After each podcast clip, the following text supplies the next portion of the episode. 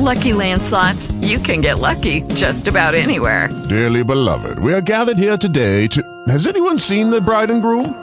Sorry, sorry, we're here. We were getting lucky in the limo and we lost track of time. No, Lucky Land Casino, with cash prizes that add up quicker than a guest registry. In that case, I pronounce you lucky. Play for free at LuckyLandSlots.com. Daily bonuses are waiting. No purchase necessary. Void where prohibited by law. 18 plus. Terms and conditions apply. See website for details. Talk shoes. Recorded live. Hey, everybody, welcome to this week's Matrix discussion group call here for Tactical Sovereignty. Um, tonight we're going to be addressing a topic that was brought up by a friend of ours, um, Sam. And what it really boils down to is uh, claiming your property. Uh, I think one of the first things a lot of people discover when they start researching info regarding who and what is in charge, uh, who the uh, to quote the title of a book, rulers of evil really are, uh, you really find that everything that's being done is being done under presumption of law.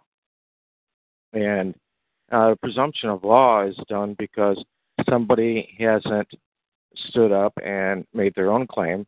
So the rulers just decide, okay, then we're just going to follow along with the program we've got set up and do things the way we see best that will uh, benefit us. Um, when they talk about looking out for the public or protecting the public, who they're really talking about is their own private organizations and protecting their own private organizations and not your friends and neighbors around you. Your friends and neighbors around you are not the public that they're referring to. Uh, just like the we the people of the Constitution isn't the we the people that these patriot groups think it is. Um, so anyway, how you doing tonight, Sam? Uh, no complaints. No complaints. Just currently googling some stuff for a client of mine for induction for birth stuff. So, but putting that aside, I'm on the show now, so I can go back to that in a little bit. All right. Uh, cool. And uh, you you you've got um, I don't know if you've got a website or I know you've got several um, groups or whatever on Facebook. Uh, do you have any of those that are open that you would care to share to people if they want to find like-minded people? If there's other moms to be or dads to be that want to seek information. Um, currently, well, I've got a whole bunch, but uh, Sovereign Littles. I started that group. Um, there used to be a group called Sovereign Babies, started by Amber Ozero, and she was having some uh, issues with an ex-boyfriend, so she shut that group down. So I just kind of opened another group just to kind of further my own study, and then allow other parents to come and you know learn and share what they know as well. Uh, the group isn't, you know, an answer for everything. It's a place for people to come and to learn uh, how to keep their little people sovereign out of the out of the red registration and all that fun stuff. Uh, I started a branch off group from that called uh, what the hell is it called? Sovereign Littles Guardian Guidance. So it's like a parenting group uh, like it's like that natural parenting group for people who have sovereign little people or you know are allies. They're not gonna uh, call CPS on you, so it's very natural, very holistic, that fun stuff. Uh, I don't think I have a radio show. It's called Against the Grain. It's every Wednesday evening at 4:30 uh, Pacific Standard Time or 7:30 Eastern Standard. You've been on my show. Love to have you back again sometime. Or if there's anybody listening, my show features alternative individuals. So anti-vax, anti-circ, uh, God, what the hell else? Homesteading, like uh, alternative, like sovereign people or people who are out of the system, off-grid people, et cetera, et cetera. So if anybody listening, you want to pop over and want to, you know, be on that show, feel free. I'm definitely going to be having Brian back. I had him back, had him a couple months ago, so that was super fun. Uh, yeah, you cover. that, I just, you, huh? you cover mid, you cover midwives. Yep, midwives. I have birth workers. I have midwives. Anybody who's a birth radical. Um, uh, people who are like super happy, super into like restorative justice relationships, that kind of stuff. Basically, if it's not on television or in like the mainstream courts and shit, I like I, I like it on my show. So you can be all of the above, you can be just one of the above and want to talk about that stuff. It, it's it's kind of showcasing all the kinds of people that are out there, from people who are like Jordan Maxwell or Del Bigtree, people like that who are big and well known, to like your next door neighbor that you didn't know were so freaking cool and so chock full of knowledge. So it just kind of is just like these people are out there. These people you can talk to. They're very relatable. They're very knowledgeable. Like soak up their knowledge and like be friends with them. It's incredible. So. All right. Well, um, for our topic tonight, uh, there was a uh, question that you posted to the group. Um, do you want to kind of generally cover that question, and we'll go on from there? Yeah, so I had a question. Um, I'll tell a little bit of a backstory just leading up to that question. Um, my question was like, how do I go about making an affidavit or something that's on paper to show uh, the current system that my little people are mine? Uh, we're we're not like you know we're not really like we have a house and you know stuff we're kind of struggling a little bit. We've got all the bills paid now which is super awesome but we're struggling a little bit with food. We're not starving but like you know eating potatoes every day gets a little tiresome. So i went i i called the food bank because i i donate to the food bank like every fall after our garden is said and done but our, we're waiting for our garden to come up. Everything is just starting to flower now. So uh i called them to see if we could just pick up a box, just something that could hold us by a little bit with a little bit of variety would be nice. Uh, and they told us that the kids and I need a health card. They need a health card for everybody who's in the house to register. And I asked them, like, what's the purpose of the health card? Like, is it for identification's sake? And they said yes. So then I asked them, well, what an affidavit do? And they said, well, I mean, you should have a health card. And I was like, well, we don't for religious reasons like it just we don't use that that kind of thing. And she said yes an affidavit would suffice. So my question is how do i go about making said affidavit that would you know work to say that hey my kids are mine. I mean i can show it. I have birth photos but i don't really feel the need to you know flash a picture of a baby coming out of my vagina. But something on paper would be great All right. And um, yeah, at, at the time that you posted that, I really wasn't aware of the backstory, but the I guess the backstory really kind of doesn't matter. Uh, but it's interesting to hear how they're ramping things up. That they want everybody to put on the face of Mammon, you know. And exactly. I, I think, yeah, one one of the famous uh, lines from Shakespeare was, um, I have given you one face and you've put on another, you know. And I'm mm-hmm. sure that's the, exactly the way the Creator looks at us, you know. And uh, you also know from Scripture, just popped in my head, you know, that uh, there's a verse that talks about, you know, riding the fence. You know, you're either on one side or the other. You know, yeah, because a man cannot mm-hmm. serve this man cannot serve two masters. You know, he's going to cleave to one, or he's going to have to sing for the other. And mm-hmm. I, I think the master would probably have the same disdain, in my viewpoint. Uh, going back to that Shakespearean line, you know, that I've given you one face and you put on another. And it, to me, what has happened here is, you know, according to the story of the Bible, you know, that Satan was cast down to earth and that this is his domain. And I, I really believe that the legal system is his domain. And fortunately, it's nothing but a paper system. And yep. paper paper will go up in the flames all around him in a heartbeat, you know. So, mm-hmm. yeah.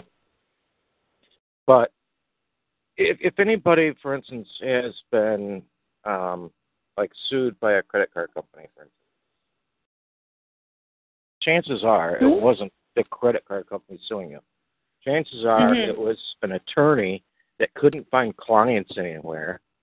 So they decided to go into the business of buying baskets of debt and uh, then going after um, those quote unquote debtors and seeing how much could be recouped. You know, because they'll buy debt for well under ten cents on the dollar in these baskets of, of debt, and these baskets of debt might have 500 to, to 5,000 different debtors inside that that basket of uh, debtors.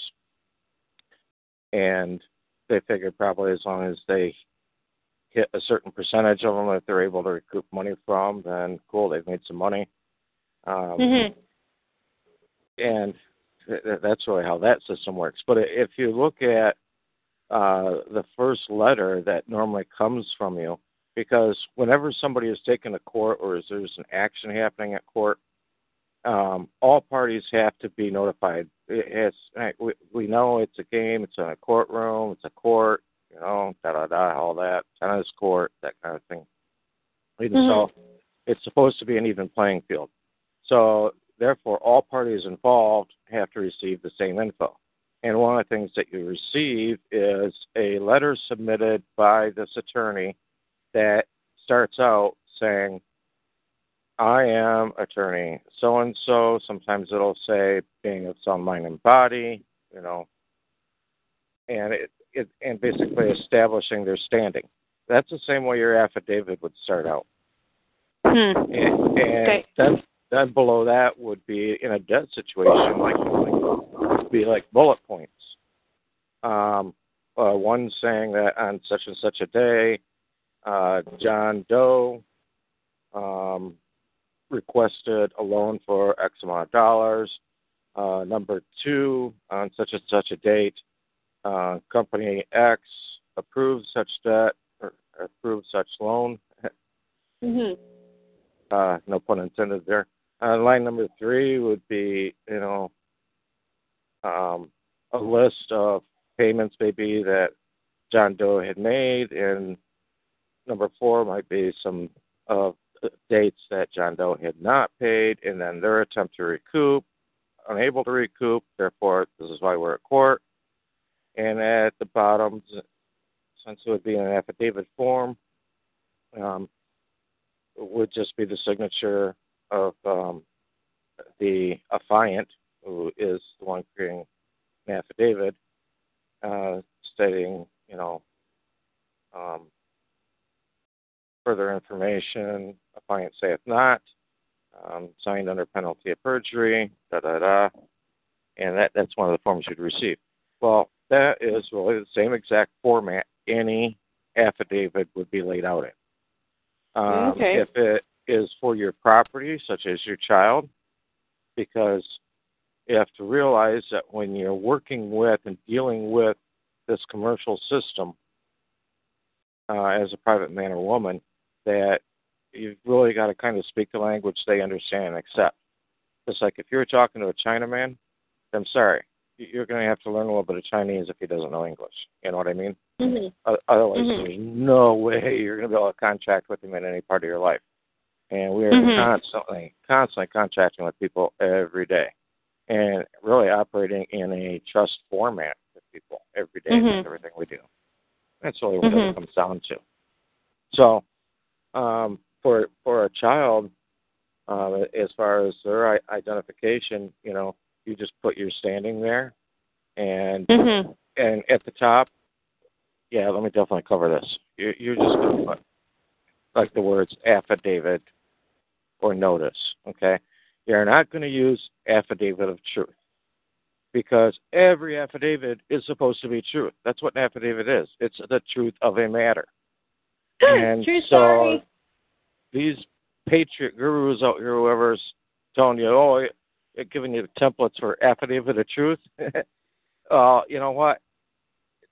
I I don't know if this was uh, something created by the CIA or whoever, NSA or whatever, but anybody in a legal system that sees a document that starts right out titled affidavit of truth, they're going to start laughing to themselves and say, okay, this is all BS. This guy has no clue what he's doing or what he's talking about. You told them that right Yep. off the get when you listed it as affidavit of truth. You told them you're an Yep. idiot. Pretty much. so you know, for um, your property, which in this case would be your offspring. You're just going to list, Mhm. and, and I would list because a lot of people I think really know the conception date of their child. I think a couple very often. I I've got a daughter, and I'm very sure of when she was conceived.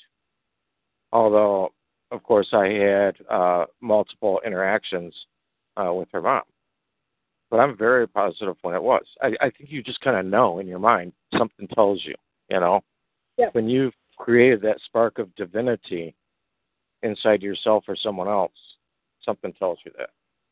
Yeah, so if you're I- actually in tune with your body, you know. Mhm. We knew both times. Well, I didn't know the first time. I thought I was just dying the first time. The second time, we definitely knew. But I think one of the first things I would list there is I would make this, uh, and these are all just really short sentences. Uh, an affidavit doesn't have to be 30 pages. It doesn't need to be two pages. It could be one page. Make it quick and easy.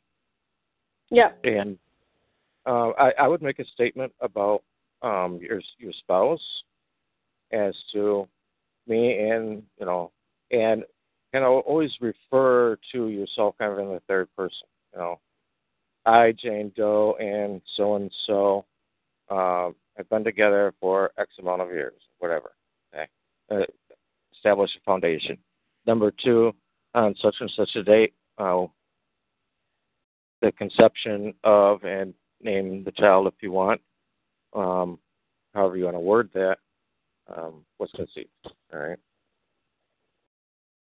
Um, number three, on such and such a date, um, our offspring entered um, this world, entered this world of our Creator. You know, that's pretty much all you would need for your offspring or a child. Now, it's going to be more easily accepted if you sign it in front of a notary, because a Mhm. notary is an office that is established by the Secretary of State. Mhm. Okay.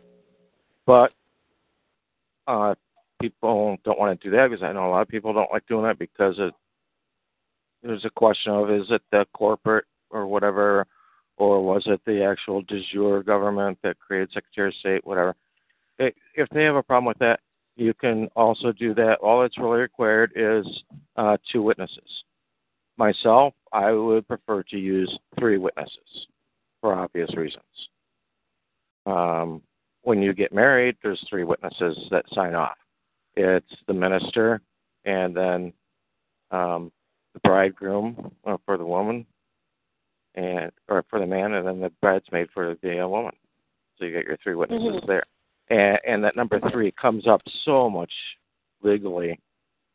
It's unbelievable. If you just uh, do a cursory search for the number three when it comes to um, the law of man or the law of God. So, it, it's really that simple. And that comes down to so many situations.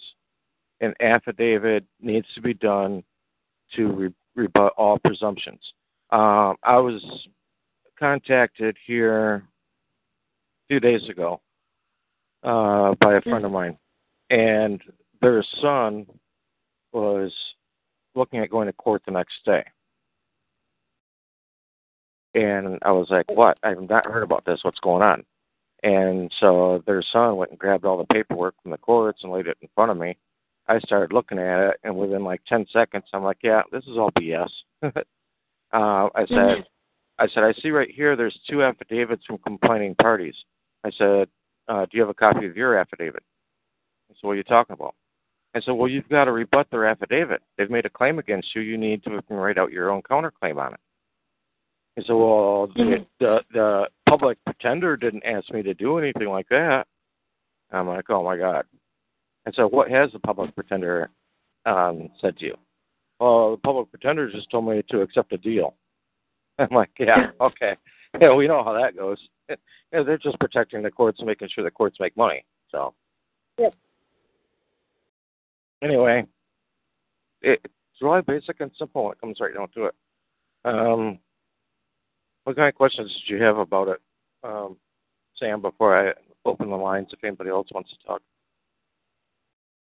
Um, I don't think I have any questions at the moment. I've I've made myself like I've made myself a notarized identification. That's worked for us. For well, for me, it's uh huh. Uh, long story short, uh, for uh, dealing with the cops so far, getting pulled over, and getting myself a library card at our local library, which we thoroughly enjoy. It's worked for both of those. Cool. Yeah, and I recommend to people to get their own common law ID made up. Um, Corey Eib, um, Corey is C O R E Y. His last name is E I B. Um, Corey Mhm. Eib has a video out on doing a common law ID. I know about halfway through the time that I was making mine, I stumbled on his video, and so him and I talked back and forth for a while about mine and how I was doing it. and uh, I would definitely recommend his video on doing common law IDs. And also, as as far as claiming your offspring, um, we all know that one of the first things that happens at the hospital is information is needed, such as the name of the child, in order Yep. for them to make a birth certificate or the certificate of live birth that goes along with it. Um, Yep. And that that's because they immediately want to lay claim to that child. The state wants to immediately lay claim to it. So one of the things I recommend to anybody is do up your own little notice of claim, your own little affidavit, short and sweet, and get it published prior to uh, the baby being born. Because nowadays, fortunately, we normally know what sex it's going to be. Uh, we normally know what name is going to be attached to it, although I wouldn't recommend on a public notice putting a name. I would just list that that name is private. Um, and I think we can use part of what the system is doing against them. Because part of what the system is doing now is, as far as the sex of a child, they're saying, oh, well, we need to wait and let the child decide what sex it wants to be. You know what I mean? And it's like, Mhm. as much of a joke as that is, it's like, okay, wait a second, we can run with that. Um, Oh yeah. maybe we maybe we can say that we are going to wait until the child decides what its name is. Hundred percent. You know what I mean? And Mhm. you, you could stand on that if that's what they want to go with. But anyway, go ahead and lay claim to your offspring in a uh, notif- or in a publication of public notice that is recognized, and do that even prior to the child being born. Um, and most states want it run two or three times, you know, so have it run two or three times, and then get a certificate from that publication of a of of publication. I know that sounds redundant, but it's called a certificate of publication. And that way Mhm. you've got proof that you have already laid claim to your property. That way Mm. that will supersede anybody else's desire to put a claim onto that child and claim it as a individual, a citizen, a resident, uh, any of those nasty words. Hmm. Interesting. And you can just do this with any newspaper? Because I was looking at, like, our newspaper, our local newspaper recently got shut down. Right. No, it ca- it can't be done with any newspaper. It has uh, there's uh, stipulations for a uh, a publisher of notification.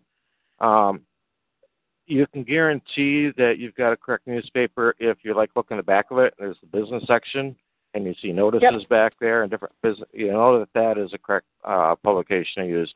Uh, but uh, you can also uh, probably just call and find out which ones are accepted or look up how it's listed for your state. I think a general rule is that it has to have a coverage base of a million people. That means not a million prescribers or subscribers, but it has to have be able to be accessed by like a million people around. That's Hmm. kind of a general rule. Now, in more uh, rural type states, say like maybe North Dakota, it might be different. I don't know. Okay. I'm up in the, uh, I'm up in Canada, hey? Right. So, trying to, yeah. And you know what? I want to say too, the stuff for Canada because I have a lot. There's a lot of group members in Tactical from Canada, and Yep. the reason being, it really is because the U.S. and Canada, they're kind of like brother sister, all right? Yep. There are so many things that correlate directly between them. I remember when I first started researching things and I was looking at money and how money works and what's that all about, the whole HJR 192 and Public Law 7010, what all that was about. Um, I immediately stumbled on information from Canada because Canada uh, was falling under bankruptcy at the same time in the 1930s as the U.S. And Mm-hmm. and I believe Canada is running off the same. They're running off the same IMF and Federal Reserve that the U.S. is running off from. Yes, they are. They actually had some sort of uh what the hell was it? Court case or something with the Bank of Canada not too long ago, and that was ne- it never made the news. The couple won, but it never made the news. It was Right, that's- huge. Yeah, that's right. And because the Bank of Canada actually can loan money. That the Bank of Canada is not the central bank, correct? The Bank of I Canada, can, yeah, the Bank of Canada can lend out money for very, very low interest rates, because Mhm. that's that would fall under more under that de jure word that people hear. So de facto. Mhm. And you know, if the people on Canada would use their own bank system instead of the IMF and Federal Reserve, it would be so much further ahead and could greatly or quickly at least get out from under their debt. Mhm. So, Yep. well, anyway, uh, I guess uh, let me open the lines here. If anybody else wants to discuss this topic or flow into other ones. Um,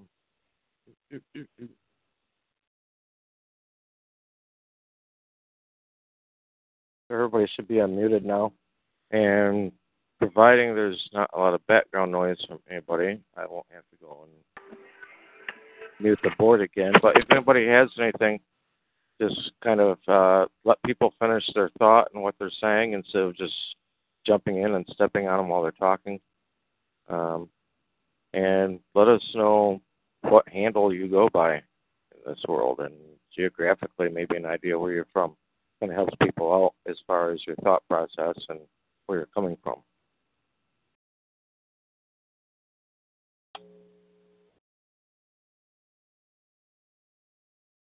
I guess maybe I scared everybody from saying anything. That's all right. But it, I I really feel that the biggest problem is is that since we know that the whole operation is operating under a situation of presumption, Mhm. they're they're able to do it because people haven't made their own claims. And your own claims also comes right down to your nationality. And because just because you're born someplace doesn't mean you belong to that place. Nope. Um,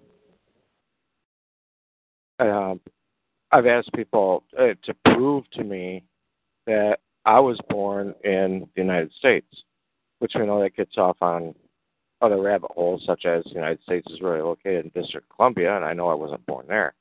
But and and I've had people say, oh well, oh that's easy, your birth certificate.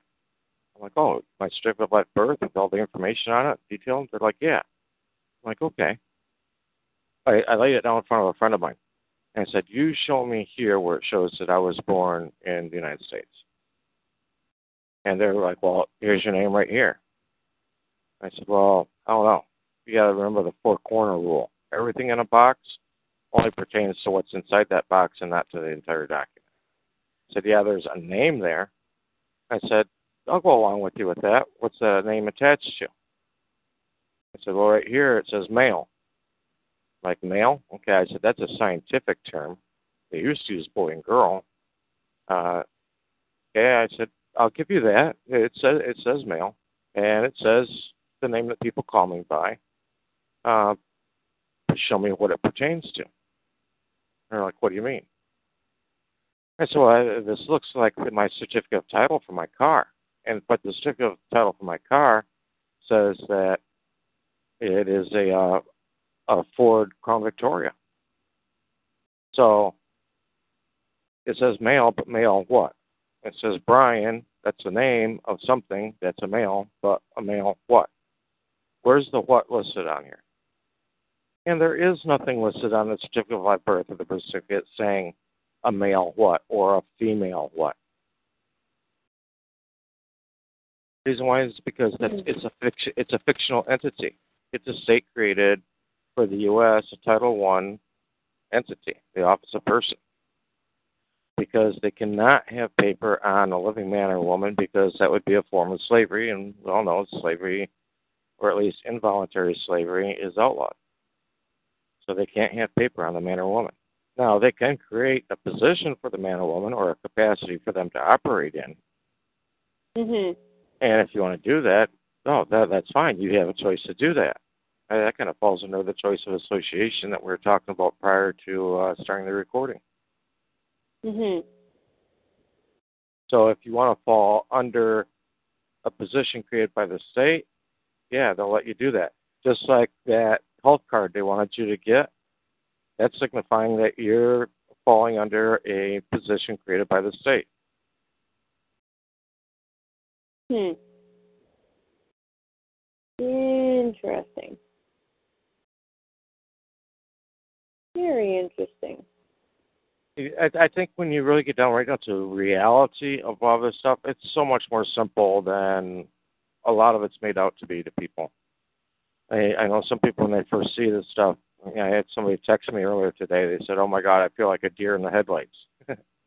but when you really get a handle on it, it it's not as complex as people I think it is. It, it it's No. all about who you are, and that's why I tell people you, you got to learn where you're from, where you're at, and who you really are. You figure out those things, Yeah. and it's simple after that. And be consistent. That's another thing. It's just be consistent. Don't flip or flop because you're scared or fearful or anything. When when you learn, just be who you are. It, it's not that hard. Yeah, claim your position and stand on it. Stand on your square, as the Masons would say. Mm. Where did you find that four corner rule? It's the first time I'm hearing this. The first time you've heard this? Yeah. Uh, I I think there is a four corner doctrine. You could probably Google that. Because Uh, you four know, corners. Yeah, it, you notice, I, and when I first learned it, I, I, I kind of, all of a sudden when you, it's kind of like that yellow VW or orange VW um, idea that you never see one until you've owned one. Once you own an orange VW, you start seeing them everywhere, you know. And Mhm. um, so it's like once you hear some info, all of a sudden you start seeing evidence all all over the place. And when you're driving down the Mhm. road, you notice the speed limit signs. They all have a Mhm. border around them. Hmm. Every, everything you see, it's got this border around it. It's like, oh my god. I just thought the border looked pretty. I didn't realize it was for a purpose. Yeah, yeah. The state is spending extra money to make their signs look pretty. Well, they they they spend a lot of money on a lot of bullshit. That's why I was just like, I don't, I don't, I don't. Uh, yeah, I just googled it, and now now I get it. Four corners law is the meaning of a written contract, will or deed, is represented solely by its textual content. From Yep. four corners of the document is derived from the text of the agreement itself, without relying on other resources or witnesses. So yeah, just kind of what what what you were saying, just kind of what what's in the square. Can you copy and paste that into uh, copy and paste that into the tactical sovereignty um, chat link, and I'll go and I'll put it on the uh, board here. The chat link. Okay, hold on. Give me a sec. I just googled it from Wikipedia. I'll go grab it here.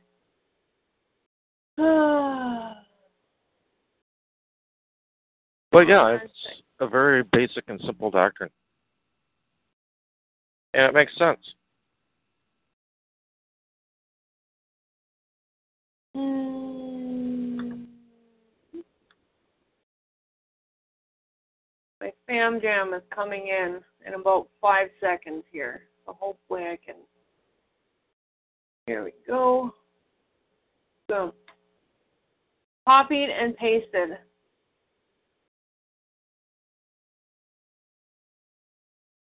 Uh, there was a question from this Duchess 47. What do I do if I'm trying to get employment and they want me to fill out an IRS form? I can't as I'm not a U.S. citizen. Yeah, that you know that is. Thanks for taking a look at that for me, Sam.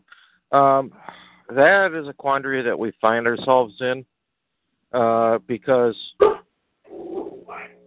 I, I kind of think that the creditor has collected on the debtor in possession, which was the United States of America, and I think that probably happened. I think just prior to 9/11, and so it's really the department behind the IRS, um, the Treasury, or the IMF that is running America. That is who's in control now. Um, the only thing they care about control with is the money. That's it. They could care less about the laws, all that crap. They they just want to be able to control the money. That's all that really matters.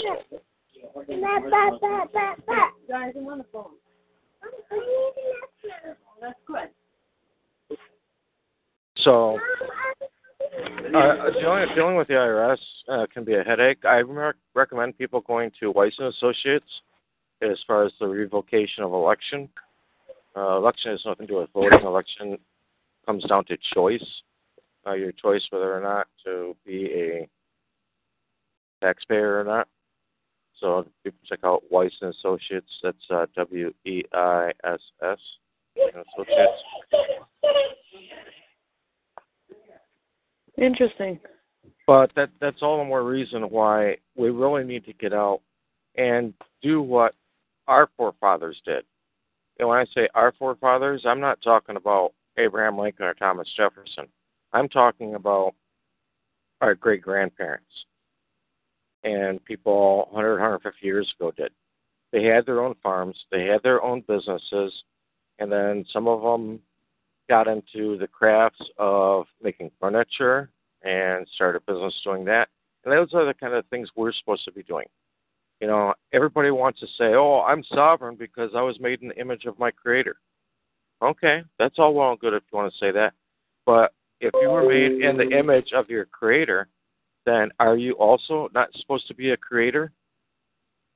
And you're gonna you need to find the talents and the things that you're good at and create your own business and create a, a way of being able to help and teach other people or provide products for them. Hmm. I think that's the other half of in the image of our creator that people miss. Hmm. Well, that's that's a good point. That's a really good point. I mean, Sam, uh, yeah, you grow a garden and stuff like that, um, and you donate, which is awesome. But at the same time, you could set up a little stand next to the road and sell carrots and potatoes. Yeah, I could. I just I would feel bad doing that. I don't know. I don't know. It's like I don't know if you've heard of like the Food for Free project at all. Right. I don't know. I, I I don't know how to explain it. It's like I would be willing to sell my vegetables, but at the same time, like the reason why we've gotten by the way we have is because people have given to us. And I know when you're in a damn tight spot, it's hard to try and cough money for even the basics. So it's like, well, I mean, like made goods, like you know, I crochet sandals and stuff as well. So it's like, well, I wouldn't give my sandals away for free unless I I felt they needed to be given away for free for whatever reason. But like, you can't live without food. You can live without some crocheted barefoot sandals, but you can't live without food. Well, yeah, you've got time and material invested into those sandals the same way you Yeah. do into a potato or carrot or onions that you grow. But what you That can is do, true. but what you can do is on the side of the road to help people out because the people coming across aren't people that you could always reach. They're people you probably will never meet, maybe. And instead of selling a five pound bag of potatoes for four and a half bucks like they do at the grocery store, you can say, you know, I'm going to sell them for two bucks. I'm going to make life easier on you. Buy them from me. You know, it'll be easier on you than going to the grocery store. That is And that- true. That way, you're doing a service to those people. That is true. I'll have to think on Yeah. that because I just feel funny, funny selling it. Well, I Yeah, agree I- with Brian. I agree with Brian. I think that uh I mean, one of the things of being self-sufficient is that is that you, you it's not always it doesn't always have to be a, a selfish mindset. Uh, you know, and what happens is that when you when you have an opportunity to grow what you what you eat and maintain it, and it grows a little bit in terms of surface area and everything else, you might find that you might have to employ people, and then at that point, if it if it grows to a, into a to a level where maybe you can also give it away for free now because now you're not only sustain now you're sustaining your family and you're taking care of the Mhm. people that are most important to you and now you're free to be generous you know somewhere else versus having to struggle day in day out you, you see what i'm saying yeah. And yeah, that makes sense. at the same time, those people that come and buy it, you know, people have lost so much knowledge that at the same time you could show them, hey, you know what? If you take a potato and cut it in half or cut it in corners and do this or that with it, it'll start growing eyes. You put it, you know, X amount of uh, inches, eight, ten inches under the ground, and guess what? Next year you'll have your own potatoes growing, and you won't have to go to me. You won't have to go to the grocery store. That is No, true. I have a question brian though i mean based on the idea of being independent and doing your own tasks you know we, we live in a country where i mean i don't think all of us can be independent uh, for lack of a better word, independent business owners. I mean, it sooner or later, uh, you you you have to employ someone else. Someone else has to help you. I mean, unless the operation is always a one or two person operation. But if the whole idea is to, uh, I don't know, ambition towards growing something, a, a business or anything else, eventually you will need people to employ. So then those people, technically under under what you're talking about, Brian, they they won't ever they won't ever be their own sovereign uh, business owners because they're employees of someone else. I mean, that that's kind of how it's always been. People may have had their own farms back in the day, but you know, large farms required other people to also to also be employed as well. So it's not. I, I don't think it's. I don't know if maybe you meant if it's a generalized statement that you're making, or or maybe it's just a it's just an encouragement to seek your own way. You know, your own way in the world. But when you do find that business, and you do find and and and you you end up having and adopting more clients or expanding into more needs areas, you it's going to require other people to be there, and those people will be employees, and they won't be independent business owners. Well, I, I know what you're saying, and I know there's some people that at the same time wouldn't have the capability as well. But if you look around your home at just basic things, you'll see that, you know, there could be uh, 20 different people that uh, you could be purchasing different things from. Um, just take your refrigerator, for instance not everybody could supply everything, or not one individual man or woman could supply everything that's in a refrigerator, such as eggs, meat, milk. Uh, then you're getting into like flour, sugar, more other agricultural things. So even within your own pantry or refrigerator itself, that alone, it, you're finding maybe at least half a dozen or more different uh, men or women that would be supplying those things. And then, as far as the, the home itself, it, you're looking at furniture, different things that you use. Uh, if you use tobacco, somebody that just grows tobacco, you know, somebody that grew tobacco uh, could sell tobacco probably to no more than 20 acquaintances that they know and make a living off them just that alone. That this is the reason why we've got corporations that are making hundreds of millions of dollars. Is that one individual or board or stakeholders or shareholders do they need that quantity of money for their existence? No, they don't that gives them the ability to have four or five homes in two, three different countries, boats, yachts, all this extra stuff, stuff that is not necessities of life. It's stuff that that they might not even go and visit once every five or ten years. You know what I mean? I think a few, a very few resources have been made so widespread. They've been spread so thin out that we, we don't realize that just one little community itself could take care of each other fine. Um, if you have women that can um, make clothing and sew and things like that, I mean, how do you think these Amish communities survive? This is exactly what the Amish communities do.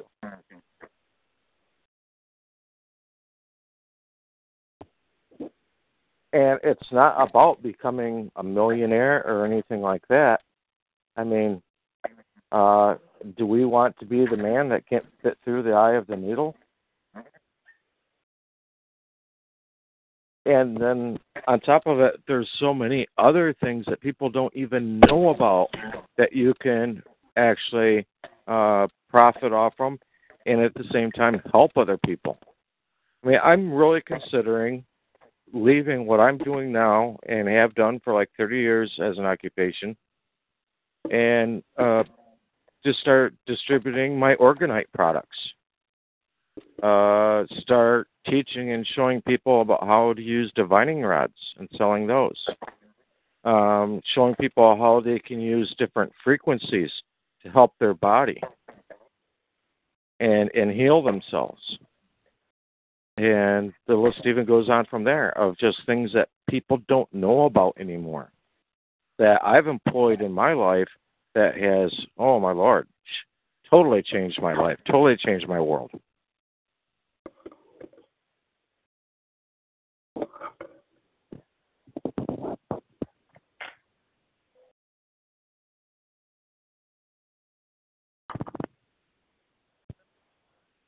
Would I miss I- I- everything? No, how are you doing, Dave? Hey, good. How's it going, Brian? Wonderful, brother. What's going on tonight? Um, well, we, we were just uh, in the beginning covering uh, making out an affidavit to or notice to uh, claim your property, i.e., your offspring, or pretty much anything else for that matter. Okay.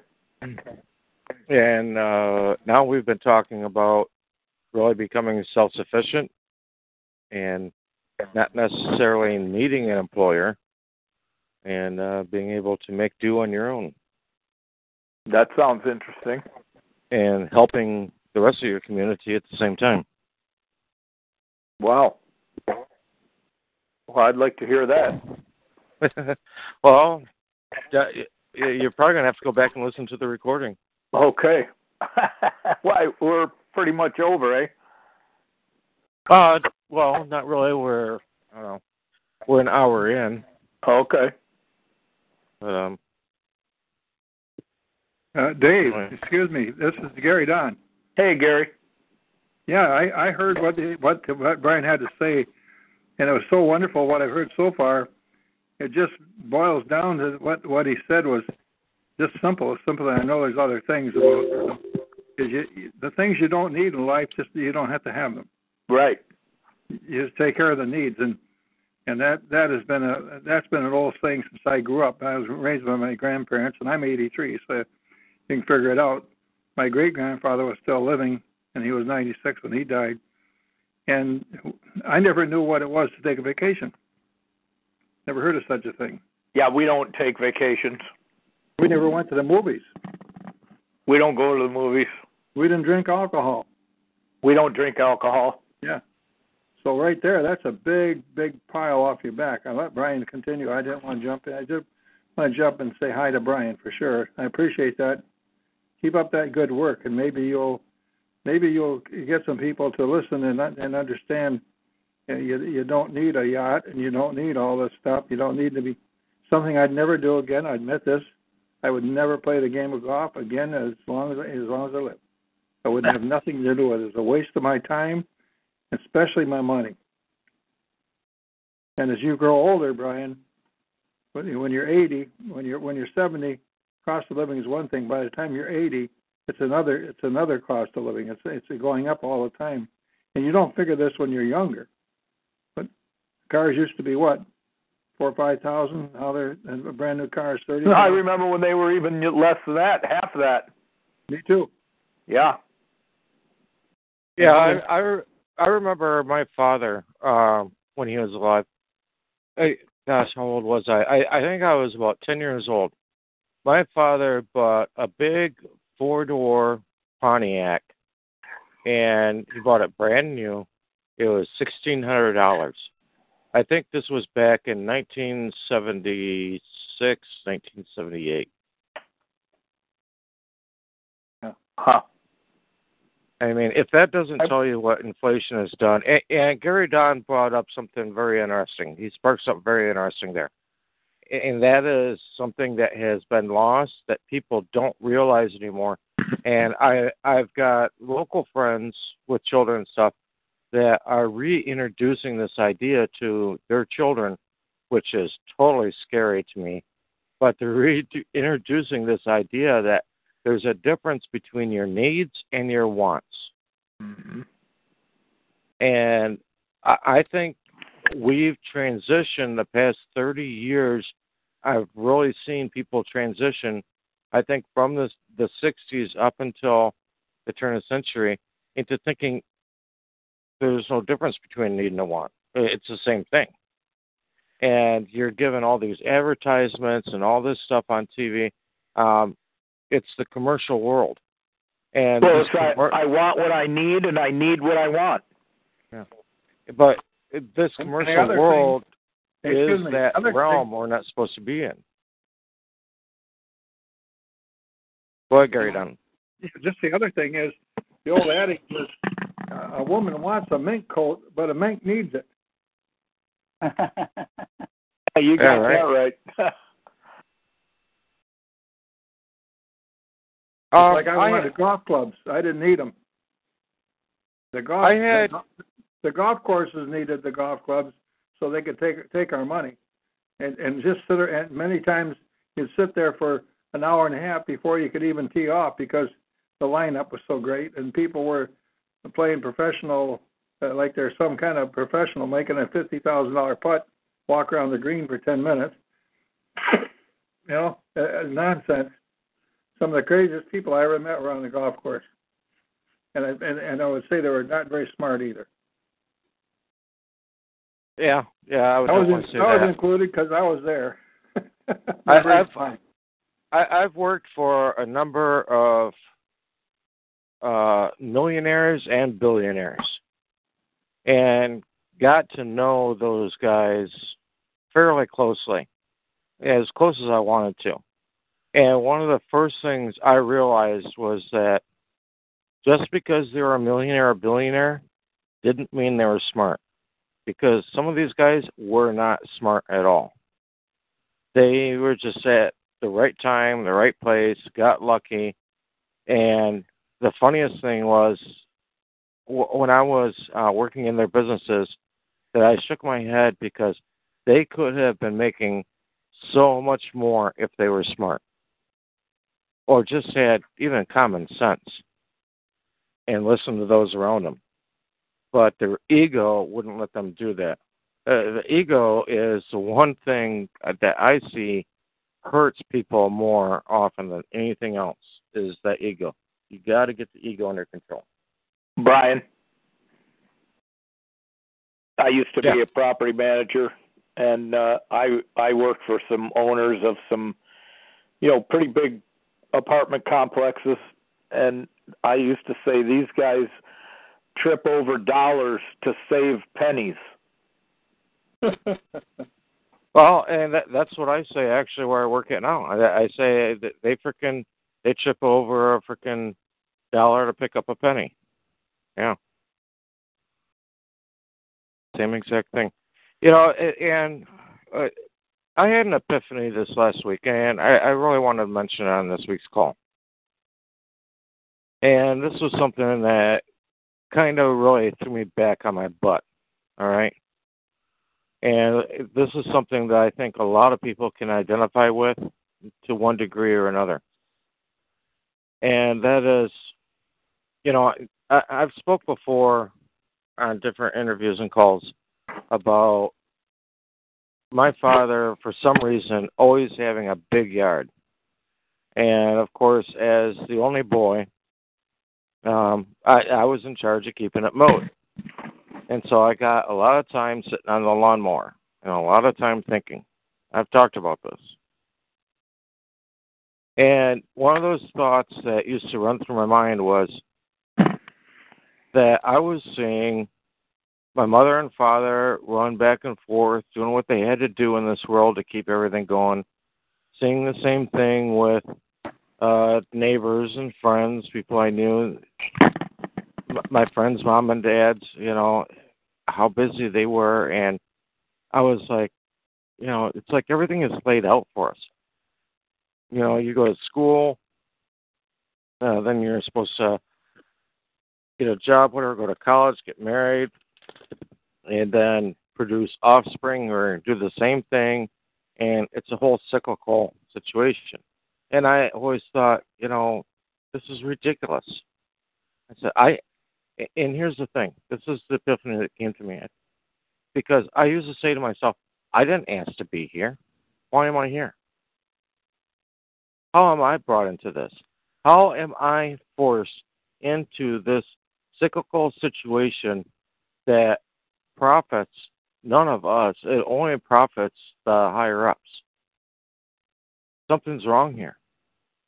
I didn't ask to be here, and I don't want to be here. And I went on. I went on living my life for a number of years with that mind thought. I didn't ask to be here. Don't want to be here. This is ridiculous.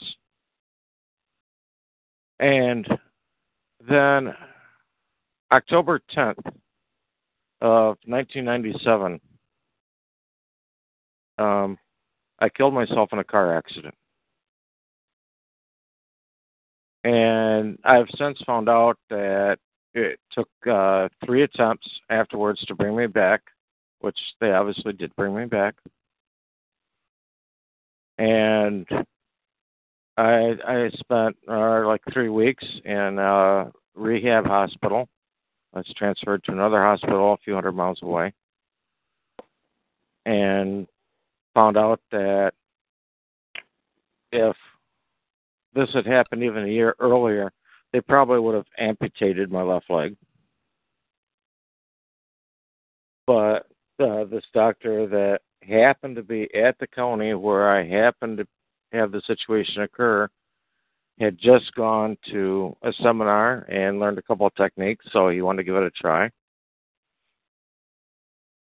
which I will thank him for. That's Dr. Brophy in Traverse City, Michigan. But the epiphany that came to me was that I used to think that as a as a kid and as a young adult. I didn't ask to be here. Why am I here? What responsibility do I have? And the powers that be for me, my creator, told me, said, you know what? Guess what? No, you did ask to be here. Your body fought. You fought to stay here. You didn't have to. I remember my time in a coma. It wasn't pretty. I probably could have gone another direction if I wanted to. But I fought to stay here. And so the creator told me this last week, you know what, Brian? Now you have asked to be here. And so now you do have a responsibility. And that really set me back in my butt and said, oh my God, there is more to this. And now there is a responsibility that I have because I'm not here anymore by happenstance. I'm here now by total intention because this is where I want to be. There's something I need to do here. And I can't have that attitude any longer. That just really wow. kind of shocked that just really kind of shocked me this last week. Wow. Yeah, that's quite a story, Brian. You said in 1997 that happened? Correct. What was the date? October 10th. October 10th. My daughter got hit by a car last year on October 11th. Um, walking across the street, an SUV hit her going 40 miles an hour, and uh, she lived. She's doing pretty well too. Well, you know, and I remember when I came out of coma, um, my my father had purchased a, a radio for me, and it, it was playing X Men. In fact, I still have the radio sitting right here next to me right now. And um, over the radio, somebody and I was just coming out of the coma. Somebody was talking about the death of John Denver. And it like hit me because I thought I had ran into him during my coma. Wow. And, and I felt like I was living in I was coming into a totally new universe. None of this made sense to me. And it, even today, when I think back on things prior to 1997, um, that was a different individual. Um, that was a different lifetime. I, I feel like I am a totally separate person than what I was at that time. I don't know if that makes sense to people, but I mean, normally when you think back on your memories, I mean, you can relate with them. But when I think back on some of the earlier memories of my life, to me, it's like I'm looking in the window of someone else's life. Hmm. Interesting.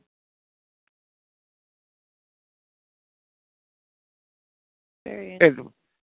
but that really showed me that, that there's really different dimensions going on here. Mhm. It really is.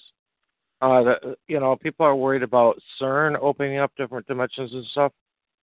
Uh, I've had confirmation that CERN has opened different dimensions.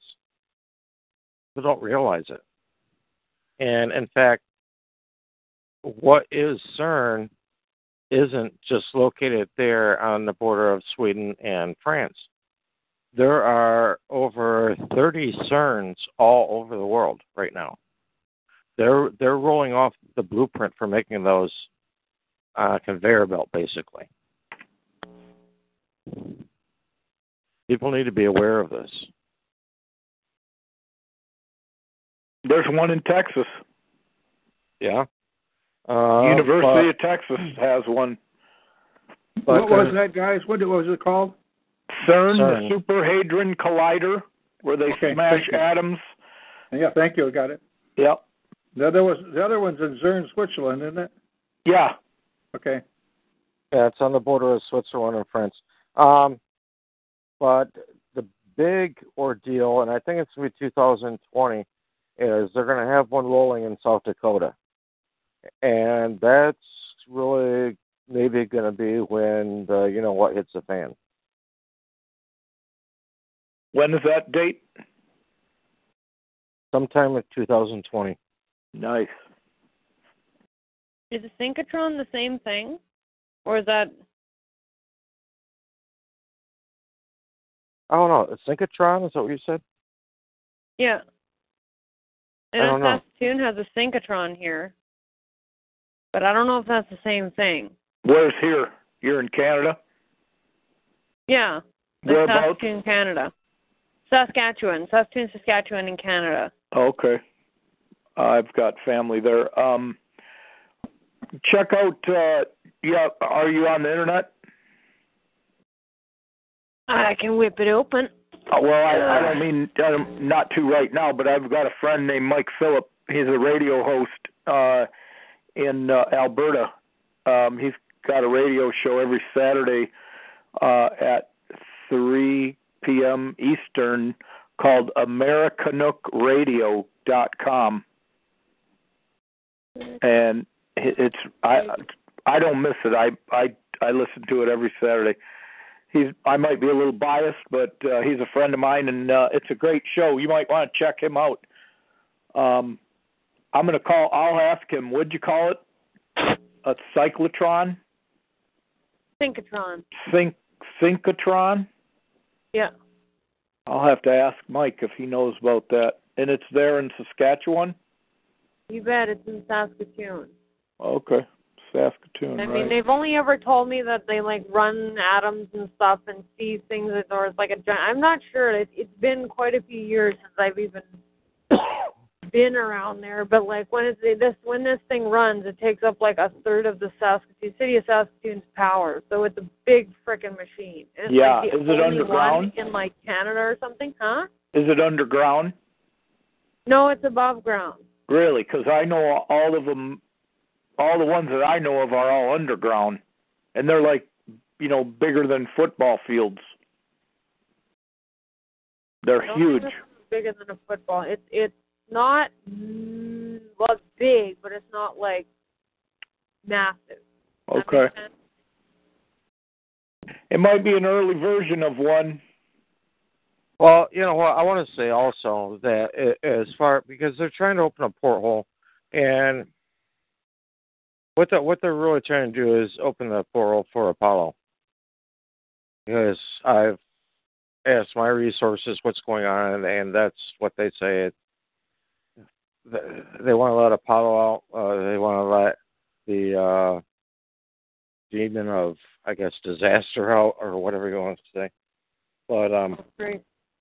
At the same time, um, with the resources I've got, I've been showing that these portholes, and and we know that there's certain port, portholes in the Middle East, like in Iran, there's a porthole there. Um, they believe that they can create a porthole with these uh, pillars of Baal that they're putting up in different parts of uh, the world. Uh, there was one supposed to be put up in New York, right? But London, right, and in London, but it's not that big a deal. It can be done very simply. In fact, anybody can open a porthole on your own and slip into it. And these are some of the secrets from the mystery schools that have been hidden from people for a long time. These are some of the secrets that, if you really go in to what Yeshua was teaching in the Bible, you'll find them. Uh, for instance, when you when Yeshua when Yeshua in the Bible was when he took the the, uh, the bread and the two fishes and he fed the masses, what he was Mhm. really doing there is he was actually teaching people hydroponics. Hmm. because the the translation or transliteration of the original text was given to us in a very simplistic way.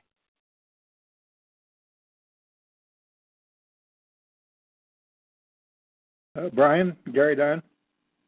Yeah, how you doing, Gary? Okay. What uh, are are some of these what they call some of the major vortexes around around the around the world? Super vortexes. yeah, there are some major ones around the world that are created by entities that you don't necessarily want to deal with, but you can open up your own porthole right where you live at. Well, don't tell us how. Well, maybe I'll do a video one of these days and show you. Tutorial, and then you get sucked in by some giant green hand or something. Yeah, well, right. that's the end of that. yeah, Is it, right. Isn't it Nebuchadnezzar? Was he like? uh Did he have something to do with Babel, the Tower of Babel, Gary? Because I know I listen to Anthony Patch, and he Yeah. he goes into some great detail about CERN and uh these uh, portals, and um you know they got the head, you know, or the body, and they're trying to connect the head, and uh, you know, it's it's pretty demonic what these guys are trying to pull off. I, I'm more just to be really honest. You know, you know, I, I'm in the scripture, been there for years. I spent all day today and all day yesterday. It was 100 degrees up here, and I wasn't about to go out and monkey around uh, doing doing firewood, which I still do.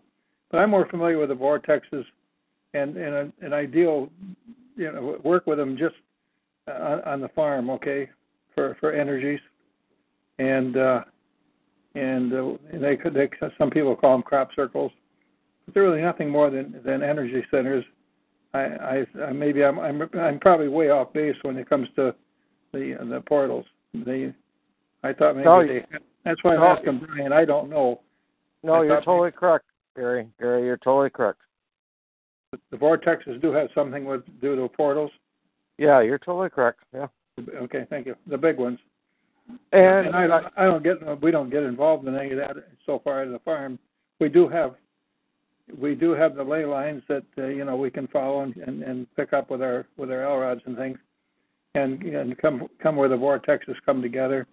And yes, there are some of them that are more powerful than others. Okay, right right right on the you know right on the right on our own farm. Okay, and uh, but I get to when I was younger, I used to get to do that quite a bit for friends of ours, you know, and some of my friends are even more accomplished at, at uh, doing vortexes than I was, so I worked with them for quite a while, and they were younger than I. But uh, since I I don't uh, tra- don't travel as much, I don't have as much exposure to it. But I, I appreciate. Thank you for the info back in. I, I I tell Dave. I think the more we discuss things, and the more we disagree, honorably disagree with with each other, uh, the more we learn. You learn nothing because if I talk about what I talk about, I already know it. The only thing that I can do is expand on what I know by listening to somebody else talk about it. So, thank you very much. Well, I expand on what I found by hearing other people give their little tidbits, which helps me kind of connect the dots. And I would recommend to anybody when you're looking at scriptures and things. I mean, I I never went to a public school. I went to a quote unquote Christian school my whole life, and learned scriptures in order to have a higher grade level. I memorized chapters, and it wasn't just a man, matter of memorizing it. I had to spell the words correctly. I had to put punctuation in correctly. All of that, and I could only have three things incorrect in a in a chapter in order to pass for that. So I mean, I I, I know my Bible, all right, but Good. I would I would recommend to anybody to go to the channel called uh, the Fuel Project and go to their playlist called Know Your Enemy. Um, I also have Know Your Enemy on one of my playlists, uh, Brian Parker Tactical Sovereignty on YouTube. And it is over 70 different um, YouTubes. It's, I think, gosh, maybe 100 hours of info, but it's more information than anybody gets just going to seminary, In any semester seminary. It will get way more info. And it will show you um, the history of people, the Bible, the secret societies, all of this, and step, the step by step development of all of this. And to me, that is a good foundation that people need to have. Hmm. You said you can find this on your YouTube. Yeah, my YouTube, if you go to my created playlist okay. and look up uh, Know Your Enemy.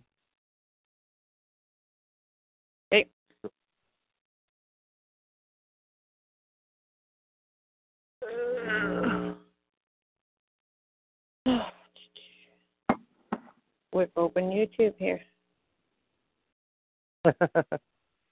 but yeah, I've I, and I've got playlists on all sorts of subjects that I've compiled, and you know, and, instead of just listening to radio while you're driving down the road, you know, turn on one of the playlists, learn something. Mm-hmm. activate activate your mind instead of putting your mind into that beta state. Activate your mind and learn something that will give you a foundation for your life. Well, you're preaching to the choir, honey. yeah, I know. That's good. For all those other listeners out there.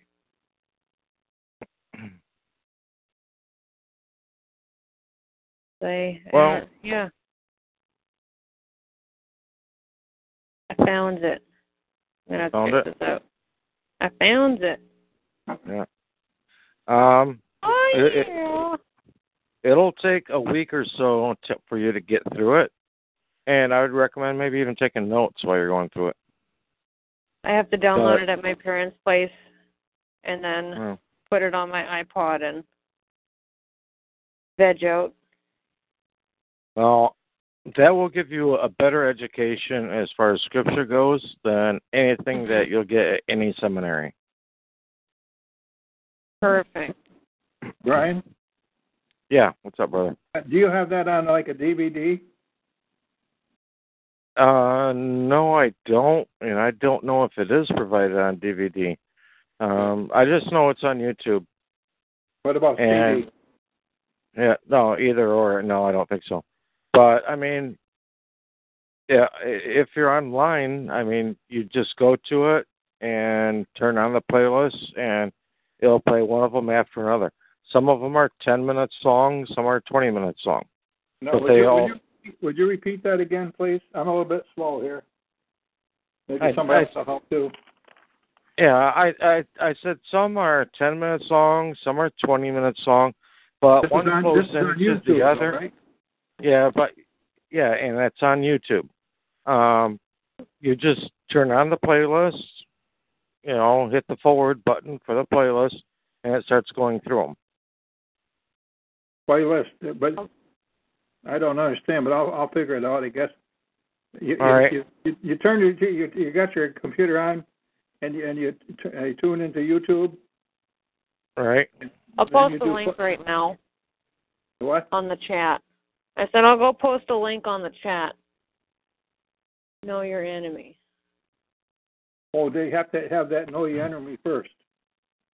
Well, that, Yeah. that's that's the name of the playlist. Yeah. Oh, okay.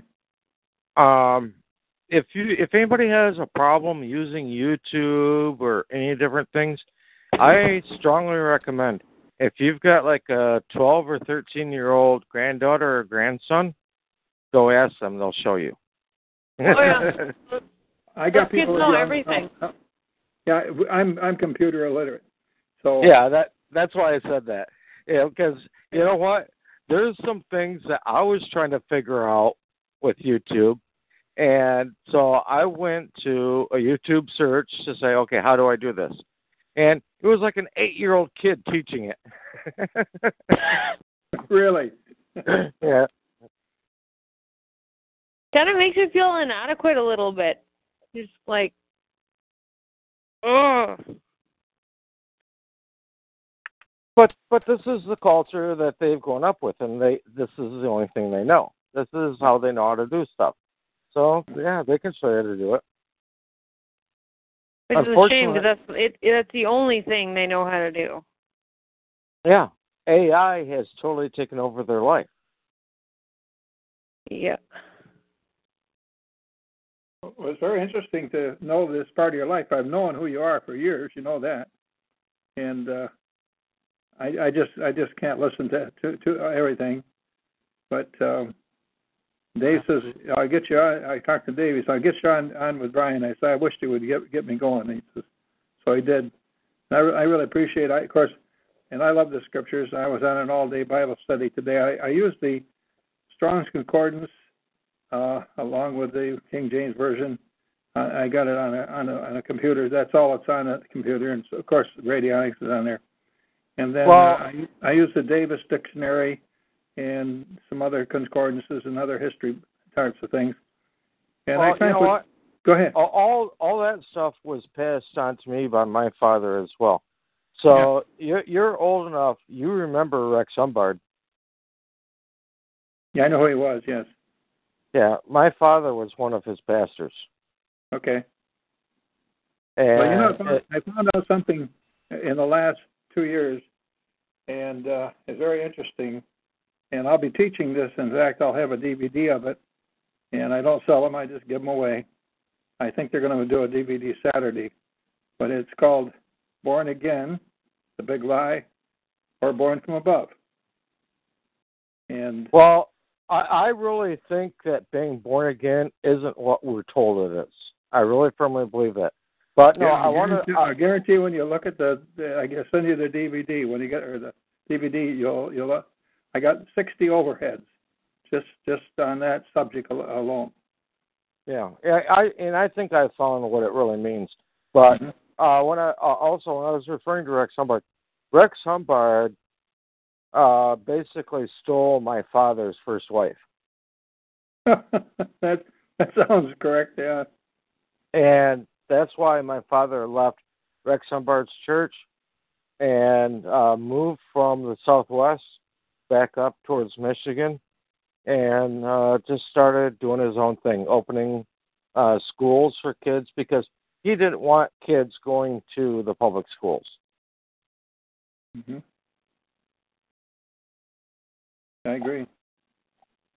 Right. I just I just share this quickly. I don't want to take any more of your time, but the the word born again was not in the in the, like John three three says you must be born again. The the word in the Hebrew or in the Greek, I'm sorry, was born from above. But when they translated it from the born from above, they put born, born again. That was never in that original, original scripture.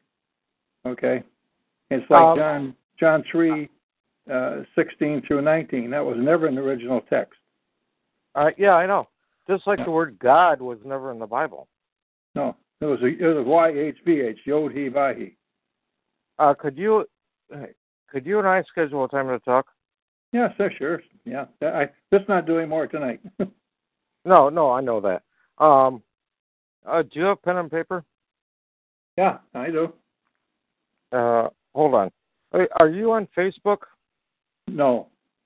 Okay. I'm trying to think of a way of putting this out here without without putting my number out publicly. Oh, give it to. Can you give it to Dave? Uh, yeah, absolutely. Yeah, I'll get it from Dave. Okay, I'll give it to Dave and uh, have him give it to you. Yeah, he'll give it to me. Yeah, we'll, we'll work it out. Uh, but yeah, a lot of things uh, that you're saying totally correlates exactly with what I found. Yeah. Well, it, um, it, it, it's it's a simple simple thing. If you read the scripture, and I tell my son who's a Baptist preacher this, if you read the scripture, it's very clear. You may have to do a little in-depth study, but that's all it takes. And you don't have to have an interpreter to interpret thou shalt and thou shalt not. Right. Okay? Or, or thou shalt rest the land every seven years. You don't yeah. have to have an interpretation of this. But, but we we got so many of these different churches. They are the ones that put all the all the sling and things. And I, I know you all and be quiet. Bye bye. No, no, you're good. You know, so much of so much of what people hear about in the church says that to be born again, you must repent. You got somebody on there. Yeah, I am. There's some serious background noise. Okay. I guess I'll just close the background noise. It had a very low pH of two to three. It damages the thyroid. No, it's like a TV or something. Uh, hold on. This is giving me. Uh, there we go. Um, so much uh, with Scripture, they correlate repent with being born again. And that's not what repent means. Repent does not mean being born again. Repent, and they also say that that is that you're supposed to ask forgiveness. No, repent is a changing of your life. It's a changing of your mind and a changing of your ways, and that you start living a different lifestyle. That's what repent is. And uh, I'll go on unmute from there.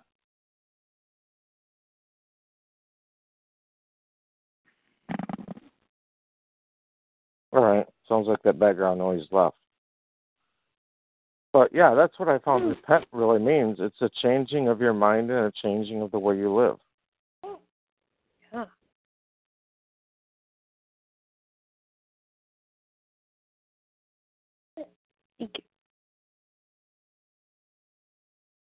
I see you're there, Sam. I'm here. Oh, okay. Borrowing my scissors back from my little guy. All right. Well, I guess we had a good call night, and Mhm.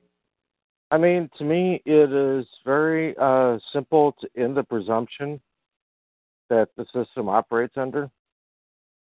Um, it's just a matter of the fact that everybody has just kind of gone along to get along. They don't stand up and make a claim. Yeah, absolutely. I uh I learned that dealing with South Power actually. Well, it's like, you know, I you know it that you respond to a claim, but I actually got to try that out dealing with South Power and uh yeah, that was fun. So, definitely uh always respond. Always respond. Don't ever not. Yeah, you That's always a bad have to. idea. Yeah, you always have to respond. And also, I cre- there's another playlist um, on my channel that I created um, from Empower is the name of the people. And what they were doing is that they were actually giving an affidavit uh, to these organizations that were responsible for certain towers and things like that, and for uh, putting the smart meters on homes, right, and holding the CEOs responsible. And I was looking at that, and I was seeing the results of what had occurred because some of the CEOs were even stepping down and leaving the corporation. I'm like, whoa, wait a minute. Wow. This is exactly what I've been talking about. This is exactly what can be used. And so, you know, there's you a lot of people. There's a lot of people around here who are getting because Saskatchewan took all those fucking smart meters out. Am I allowed to swear on here? I swear all the time. Uh, well, this is our talk show, and this is I listed this as community, so not really, no. Okay, no swearing. Okay. Uh, um, there's a lot of people. Uh, I think that's here. the official name for them, though, Brian. What's that? I think that's the official name for those those meters. What she called them? Oh, Smart meters? yeah. No, no, no, a different word. No. Oh, the bad word. Okay, Yeah. yeah, okay, I get you. So, yeah, there's a lot of people around here who, uh, like, they took them all out of Saskatchewan, and then they said they weren't going to put them back in, and then they started putting them back in again. And I had a friend not too long ago. Basically, they showed up at her house and told her that uh they were going to be putting it in, or they were going to be cutting off her power altogether. So she freaked out and she let them put it in because they can't not be without power. You know, living in rural Saskatchewan, in the middle of nowhere, trying well, to swear here. but but they can't, but they can't cut your power off. That that was a lie. yeah, that's the thing is people don't know that. Yeah, they People fall for the lie. that They fall for the lie, but because we've got one power company in Saskatchewan here, and that's SaskPower, and that's it. If you don't have like uh some sort of solar power or anything, you go through SaskPower, and that's well, I'll tell you what. Uh, here at my place, um, I have a duplex. Right. Mhm. I have a du- I have a duplex because I remember. All right, a little backstory. Um, friends of mine told me a few years ago. They said, "Brian, you need to buy a place." I'm like, "Why?" They said, "Oh, our house has increased thirty thousand dollars in value in the last two months." And I said, "Well, you know what that tells me?" I said, "That tells me I'm too late." I said, "I'm gonna wait for the market to drop." And so I waited for the market to fall out, and I bought a duplex for seventy-eight thousand dollars. That Mhm. the year before was selling for two hundred and seventy-eight thousand dollars. Holy All right. Yeah. All right. So now I bought a place at a third of the price, and uh, I went and I put you can buy heavy duty tinfoil, right? Yeah. Instead of just regular tinfoil. I bought heavy duty tinfoil. I wrapped it around the meters on the back of the house. Huh. And my uh the tenant, the people that rent out the other half, the girl comes over to me and she says, Yeah, she says, somebody from the electric company was here yesterday and it was because you've got tinfoil wrapped around the meter. I said, Yeah. I said, What's the problem? Well, she said, The woman said, Actually, that was a good thing that you did it because that helps keep her job. What? Among other problems. She said, You are protecting yourself and you are preserving my job.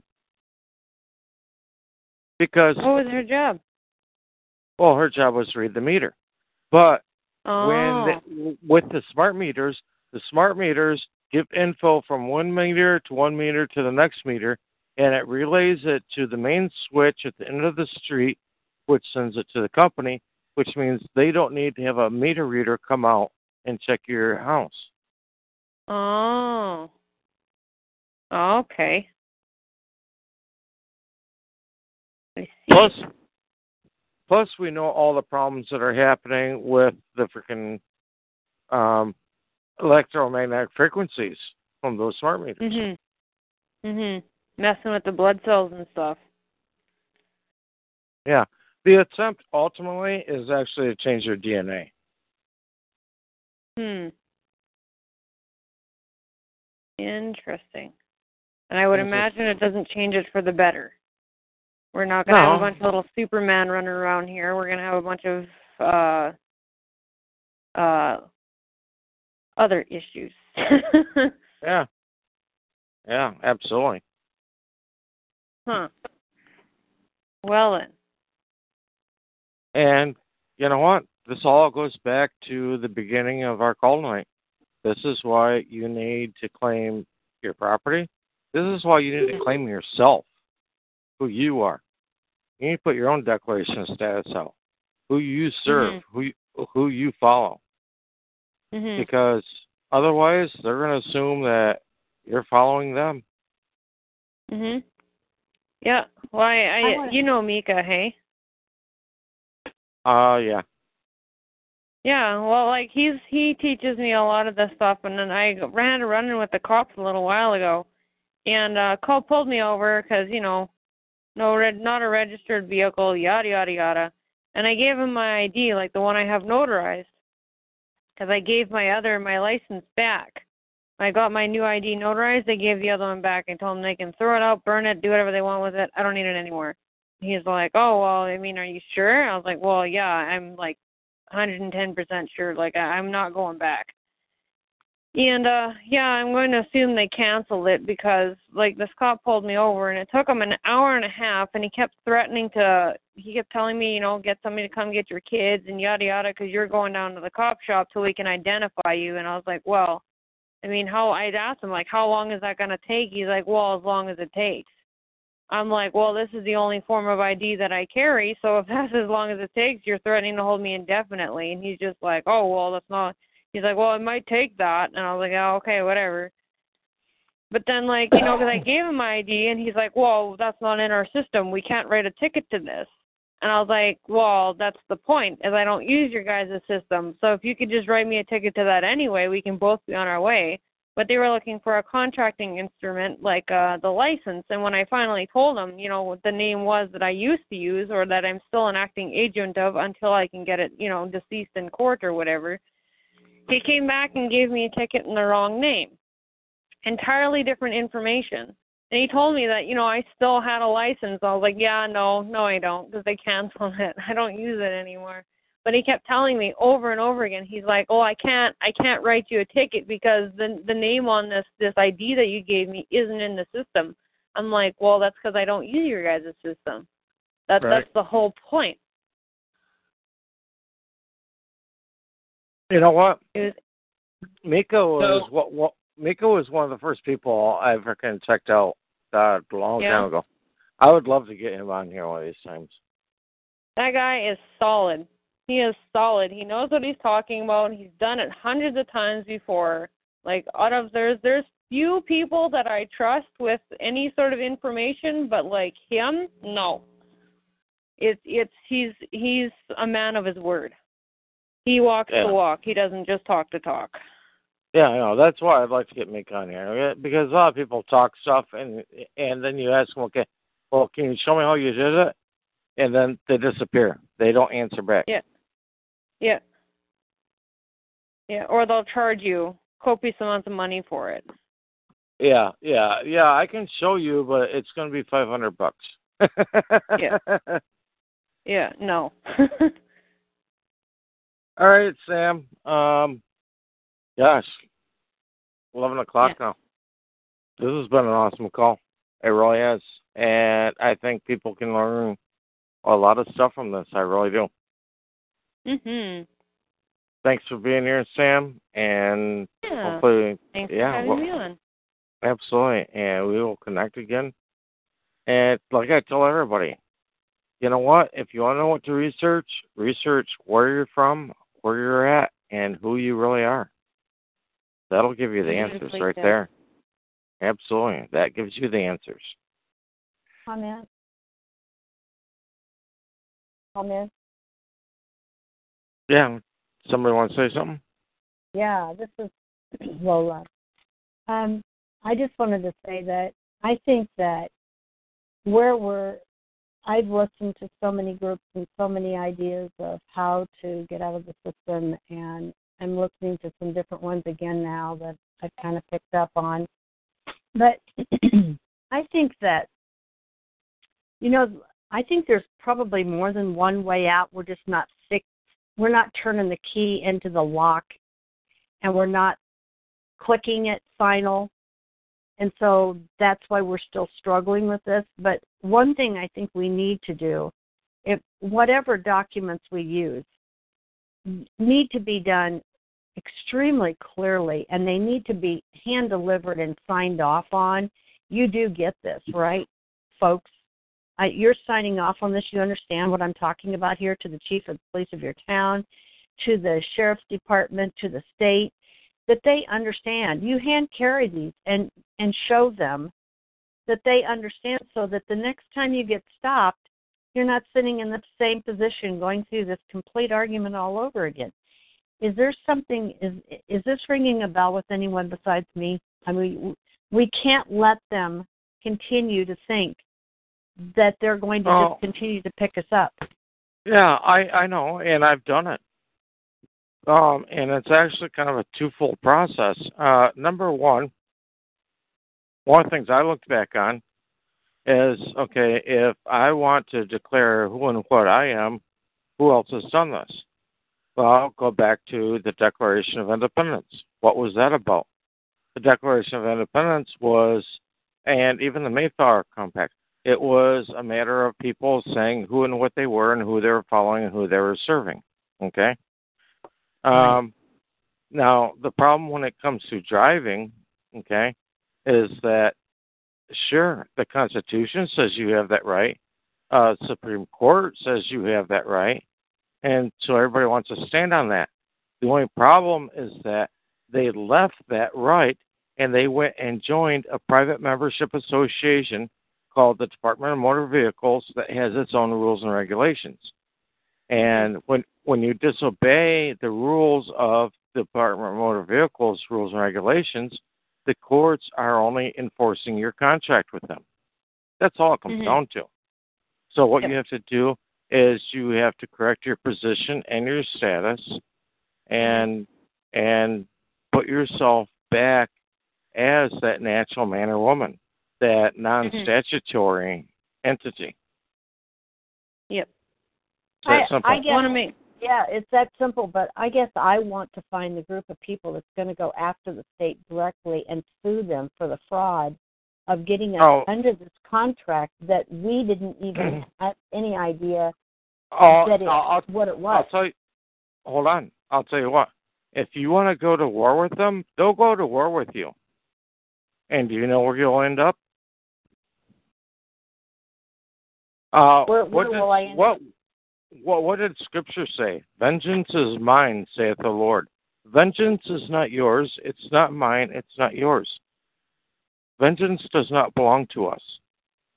The only thing you can do is separate and say, Yeah, no, thank you. I'm not really part of your system. I'm going to follow the system of my Creator. So you feel that's vengeance when you're when someone is absolutely lying to you? That's vengeance, and you can't stand on that and and and and fix that wrong that they've that they've done. That's not right for us to do that. Well, well the only way I would ever advise, like, well, not necessarily advise, but like in my own personal situation, is if they personally harmed me, like took my vehicle or took my kids. I mean, you don't really want to poke the bear, do you? I mean, you're I, you're coming up against like a giant system that's literally been made to enslave and squish you. So it's like if if they aren't personally harming you, like if they're just pulling you over and wasting your time and like, you know, giving you a ticket or whatever, as long as you've done what you need to do before you head out because had i not gone out of my way to you know make a regular like a different id a notarized id or anything canceled my current license and done all of that uh that would have ended very differently. I would have been in court. It would have been an issue. Hell i could have been hauled away in handcuffs. Like but they couldn't do anything simply because uh i had already taken the steps necessary to keep myself out of the system.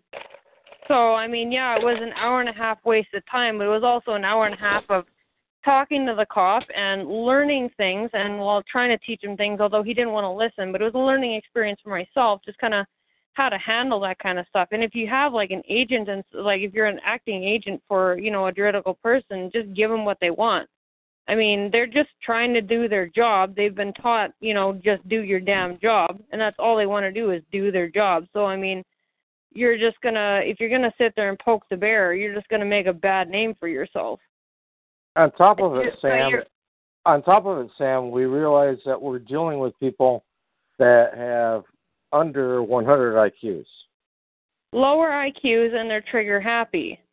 So I mean, if you really want to end up dead, feel free. But I I choose to live another day, and if that means spending an hour of my time talking to a cop on the side of a road, then well, whatever. I mean, people have died for less.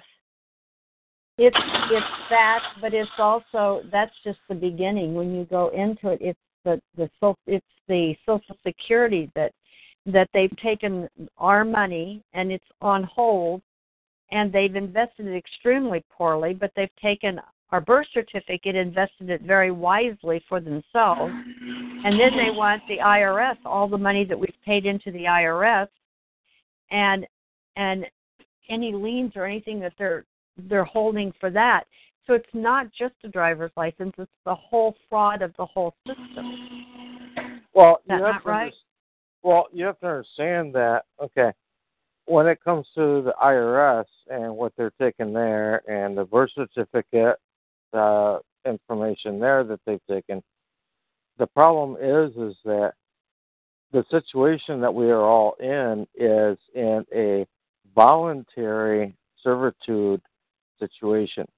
This has all been mm-hmm. voluntarily given over to them. And we mm-hmm. have voluntarily followed it. So you can't go after somebody when you have voluntarily done it. The only thing you can do the only thing you can do is what is uh change your mind. Uh, uh what the scripture talks about. It, it it it talks about changing your mind and following a new path. And hmm. that doesn't mean that you get to go after them and sue them for this and that. How can you sue somebody for something that you voluntarily did? Maxim Of law. If you consent, there is no remedy. Right. Well, if we voluntarily do it just because we didn't know any better, then well, so be it. We didn't know any better. But you know what? Put that in the past. Move forward. Okay, I'm listening. That's, I I I agree with.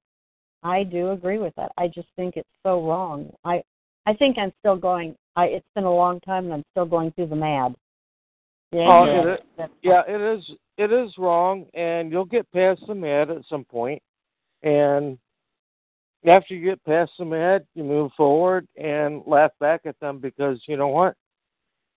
You don't have to answer for their sins; they do. Yeah.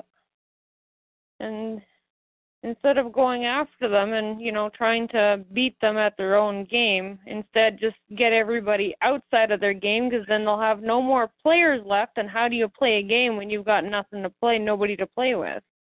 Eventually, way- everybody's going to say, fuck this shit, we're out. Excuse my language. I'm not. Yeah. No, was this exactly. is my radio show. Exactly. gonna though. tell what you better? that- What better way to hurt them than to remove the players? I was going to tell you, I I was on the the uh, computer, and so I I couldn't figure out how to make it work. But I did want to tell you, we also were confronted with the the uh, smart meters, and we absolutely said no. We absolutely did not want them, and they came back out with law and said either you'll let us put this meter on or we will take you to jail. Now that is no consent and we have a meter today and we literally did everything we could to fight them and it, that was whether they told us that or not i'm sitting here listening but just like the driver's license whether we told them or not we don't need it they are literally going to run on top and over and we have a smart meter No, on our bedroom no. wall Hold on, hold on. It doesn't work that way. All right. They that's what they try and force on you. Uh go to Brian Parker Tactical Sovereignty YouTube. Okay? And I've got a playlist there for Empower. All right. And it shows you exactly what we talked about earlier tonight about submitting an affidavit, putting people in their place. And Empower has done this over and over again. And people that have been head of some of these um, electric companies have actually stepped down from their positions and left because they don't want to be re- personally responsible. Um, I did the same thing actually in a hospital situation with my ex girlfriend. Her father, stepfather, uh, was in the hospital. He- He was on his deathbed. He couldn't talk. You you had to put your ear up to his mouth to even try and get what he was saying. And I put a, a sign in the hospital room there that said that everybody in that room from the hospital was operating under full commercial liability. Okay? That's exactly what Empower does. They do the same thing. Okay? Well, those nurses grabbed that sign and they took it downstairs to the lawyers to look at it. You know what? Immediately, he started being treated like nobility, like he was a king. All right? And they would, prior to that, they wouldn't let him leave. He knew he was dying. He wanted to die at home. They wouldn't let him leave. You know what they did? The next day, they released him. He came home. You know what happened after he came home? He got Probably better. got better. he got better. He lived for another six, eight months, and about eight months later, he passed away. And you know where he passed away at? He passed away at home where he wanted to pass away at. Hmm. So those words hold a lot of power. And that's why I say go look at that Empower movement, what they're doing, and you can use those affidavits exactly the same exact way. With now what pretty say much that again is, is it is it a website brian parker br uh okay, well um no. Empower well if you want to look at my YouTube channel, it's Brian Parker Tactical Sovereignty. Okay, that's it. Yeah, okay. That's YouTube. Now, is that where they're on, or is it Empower? Is that where the? You can find my playlist for Empower there, or you can Okay. put Empower into um, YouTube and see if you can find it. Okay. Okay. Cool. But I but I know I've got it on my site, so and there's and there's there's things to listen to, or there's there's affidavits and stuff there. Yeah, there's stuff you can listen to, um, and they give you uh, links to go to um, their websites. Um, you can go to iamsomedude.com and look at my buddy Boris. He's got stuff from Empower there. Okay. Is it just Empower Movement? Yeah. Okay, because there's a lot of different ones coming up. So. Okay. okay. So Empower episode one. Yeah, episode one's really good. And that's a mass action of liability. Twenty-seven. Yeah. You're holding Okay. them liable. You're holding them in liability. Exactly. That's what it is. Okay, good. Thank you. I will listen to that. Yeah, and I mean, I I I posted that. I I mean, I made a playlist for that on my YouTube, and then posted my YouTube to the group and said, "Hey guys, you can use this for everything." And I don't think people really caught on. I don't think it clicked with them. Well, I'll tell you, everybody's running in so many directions, trying to keep all the balls in the air all the time. And I just think that I'm I'm 70. I'm getting to the point that yeah, I keep up with everything pretty good. I still work 36 hours a week. And but there just comes a point when your brain just all of a sudden drops the balls and you forget. And it's like I don't even remember where I see some of this stuff. And then I, my brain's got to try to figure it out again and remember it. And sometimes you just want to shut the computer off and say, I can't do it anymore. Well, So- you know what? Garden. You know what? You go in the garden. to me, there's only two things that anybody needs to know. Mm-hmm. And one is, I remember, I'm always talking about mowing. I don't know why. But I, I was mowing some property way back behind me. And all day I kept having this word or this phrase come to my mind that said, Where's the claim? Where's the claim? Where's the claim? And I'm like, why does that keep coming to my head? So when I got done mowing, I came back home and got on a computer and I just typed in, "Where's the claim?" And I started looking at info. I, I think everything comes down to two things: who has the claim, and who can prove it. Yeah. It's, it's that easy, because that is the only actionable causes there are. Is the one who has a claim and the one who can prove they have a claim. It's that Mhm. simple. That Where's simple. the proof? Yeah, where's the proof? Who is the injured Where's- party and where is the proof? Exactly. Where's the injured party and where's the proof of it? Good point. Yep. Agreed. You follow that train of thought and they'll open everything up. I think that's why you were given it that way. Wow. That's a that right there is impressive the way you got that. You're being talked to. You're being given information.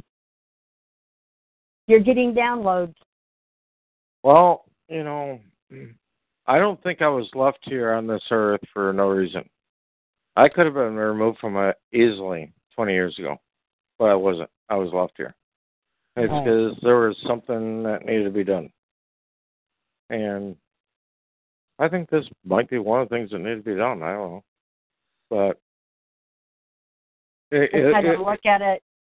My granddaughter was in a very serious car accident um, last November, and uh, she was in ICU for nine days, and they kept her out for probably the first four of it.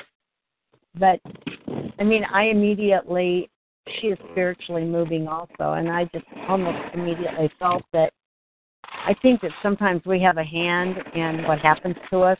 We're not just an innocent bystander and we're not just the victim of an accident. And I just felt that she wanted to move to the spiritual realm faster and she went up there and got downloads. It's amazing. She's just a different young lady when she's come out of this coma. Kind of like what you got, you know, just a whole lot of lot more information. she went up and got downloads and came back. Yeah. I mean, I I knew that immediately that that was probably what she did because she spiritually was moving and she was just filled up. She got herself filled up and she came back. And I I I, I will always believe that that God allows people to move faster through the. I mean, we all took a long time to learn the stuff that you probably learned in a very short time while you were gone, while you were out for a while. Where, like you said, the person that died that you think you met thing. You know, who gets that opportunity? You know, somebody that was where you were at. Well, you know, it's an amazing world, and but at the same time, I wouldn't wish it on anybody. No, and you wouldn't. No. I'm glad. I'm glad I found what I found, but I I wouldn't choose to go about it again. right, and and if you could have done it, if you'd have done it, known it different, and could have done it different, you probably would have chose the different way. But you didn't, and you've gone through it, and now you've got the you've got the knowledge, the information from doing it. But but Yeah. there is that thing. I kind of still do believe that we still we may have a we have a higher power, but we do have some input in what what what happens to us. And I think whether we choose it. I mean, I think I'm 70. I think I've chosen a lot of things I've gone through, and and Well- and took the two by four method to learn. there is a there is a higher power, and I promise you, we do have control over what happens. Oh, I promise you that. I know that for a fact. There you go. Mhm. We are not. Yeah, we are not invalids here. Right. We better be paying attention. Yeah, we we we do have power. We do have ability. I mean, it. That's one of the things that was shown to me. Well, when I thought that um, I was going through the idea of why was I here, that kind of idea. Mm-hmm. That's the thing that was really shown to me is that you do have power. You know, um, you you you got through your got through your hour of being without power. uh, you got through your hour of being in a coma and all this. And so now you have chose to be here. So now you do have power. And question is, what are you going to do with it now? Mm-hmm. How long were you in a coma? A month. A month. Wow. Wow.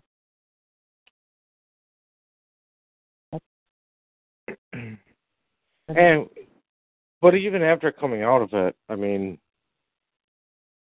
um, my girlfriend at the time was with me, and she said that my dad came and talked to me, and I I asked her afterwards. I said, "Who was that man?" Wow. said he seemed like a nice man. Who was that? She was like, "Uh, Brian. That's that's your dad." uh, but I mean, Well, you- it's good that you did so well, that you came through it. but the bottom line was that I came through it because I wanted to be here.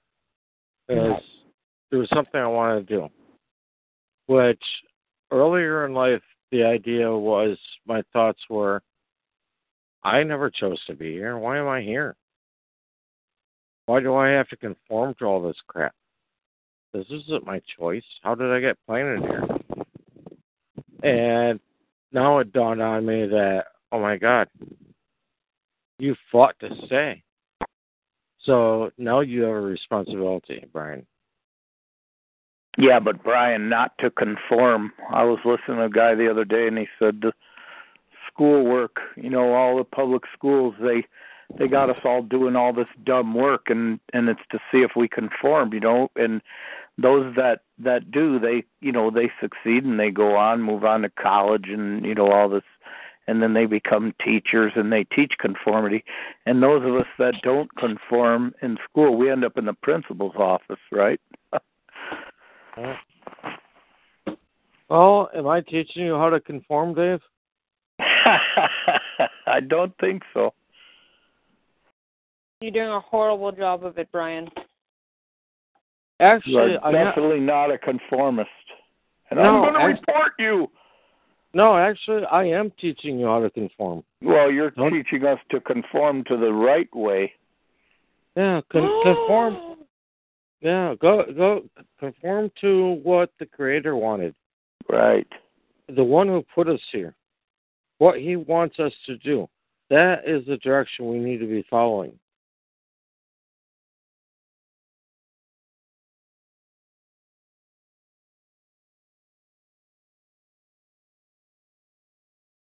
That makes the most sense to me. Agreed. Mhm. Brian? Yeah. Carry on again, just quickly. Uh, yeah, you talk about not conforming. And when I was when I went to, we had to go from the grade school in the country where we walked to school, and uh, and off the farm. We are basically a farm community at that time, and uh, farm I community walked- pretty pretty much I walked exists. to but- school. I walked to what- school too. Yeah, I walked a mile and a half. It was uphill both ways, but anyhow, that's for fun.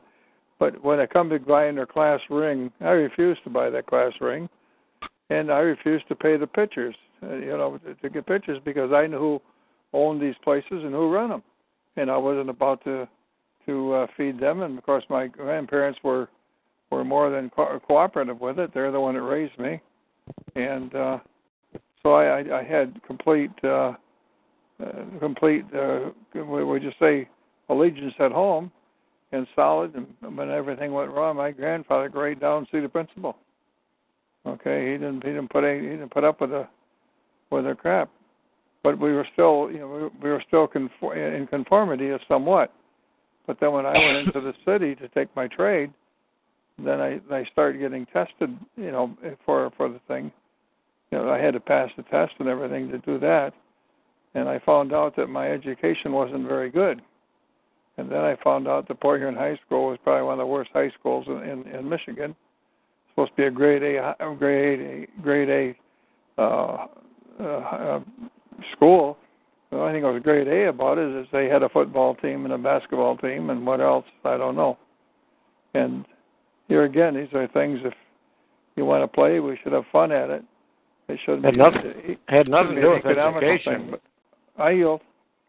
Eh, No, I was going to say nothing to do with education. It was all sports. Yeah, that was that was a class one school. Yeah, It's amazing how they grade schools, isn't it? yeah. Well, you find out when you when I had to go to Detroit and start taking those those tests for the I, I become an apprentice in a tool and die shop. Uh, I found out real shortly that there wasn't there was some things I really needed to go to school for, and of course then when I got into trade, I they you know I went to school, and what was really great about the school, and I share this with people, we uh, we Henry Ford had the trade trade school way way before, you know when my when my uncles went through that, and most of those people that went through that Ford trade school, they could build their own house, they could do everything. Well, just so happened that, that my die construction teacher was not retired yet. He was a Henry Ford trade school teacher. Henry Ford employed him and paid him. And then our math teacher, Mr. Barnoff, was the was a German fellow who taught math. Boy, did he make math really interesting and and and, uh, and sensible and and and and, and even easy. And uh, that it's not easy in these schools is because the people teach it don't know anything about what they're teaching. They just stand up there with a book, and they can't teach it. We had we had geometry teachers that uh, didn't didn't have one clue about geometry. So when I got into the city and got to go to Cass Tech, you know, to some for some of my schooling, and in the Wilbur Wright Trade School, we had these teachers, and that was just exciting as could be. I, I thank every day that the, the Father for the, the abilities and, and the and the opportunities that was given to me. So I yield. No, absolutely. And you know what? Actually, I should do a freaking whole call with you. No, that's fine. We'll just we'll get together and talk and see, you know, where we're at. But uh, no, you know, I, really I think should. something that might be cute for tonight, if there's still some people listening. When I was very young, raised by my grandparents, and uh, we we had quite a bit of land and quite a bit of you know they milked cows and had a whole whole farm. And great grandpa Quinlan was still living. That's my my grandfather's dad, and I used to see him. He was 96 when he passed away. And I remember we had eight teams of horses on the farm, usually six to eight teams, and uh, had a regular dry barn for set up for horses, and uh, it was just a great, great, great thing.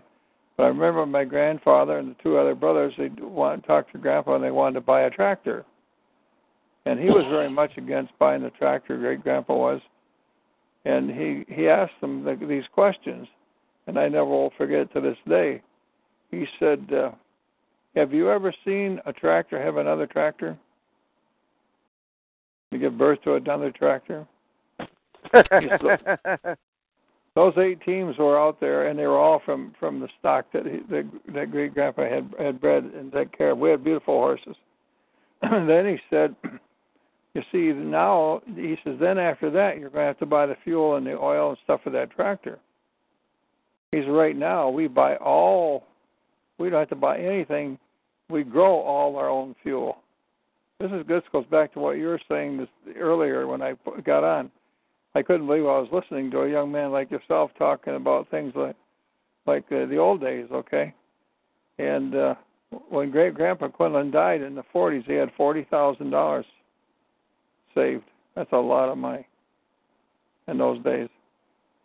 But they still bought the tractor. They when they couldn't, we continued we had tractors here. They they are very convenient, but what it did, it allowed us to it allowed us to produce a lot more milk and a lot more different things, and which brought the price of things down, not up.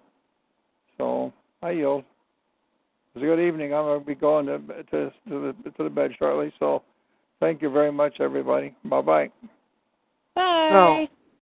Absolutely. It was wonderful having you on, and uh, hopefully I'll get in touch with you again through Dave. I'll, I'll send him my phone number if he doesn't have it already. Mm-hmm. And um, uh, I, I want to thank everybody for being on here. Sam, awesome, Woo! awesome info. Yeah, right, Sam.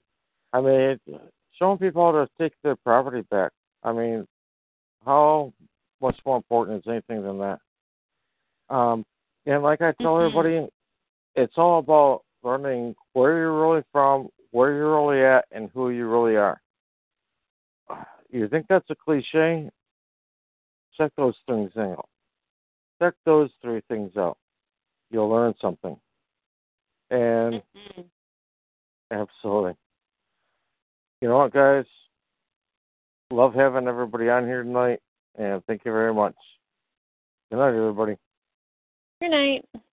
With Lucky Land slots, you can get lucky just about anywhere. Dearly beloved, we are gathered here today to. Has anyone seen the bride and groom? Sorry, sorry, we're here. We were getting lucky in the limo and we lost track of time. No, Lucky Land Casino, with cash prizes that add up quicker than a guest registry. In that case, I pronounce you lucky. Play for free at LuckyLandSlots.com. Daily bonuses are waiting. No purchase necessary. Void where prohibited by law. 18 plus. Terms and conditions apply. See website for details.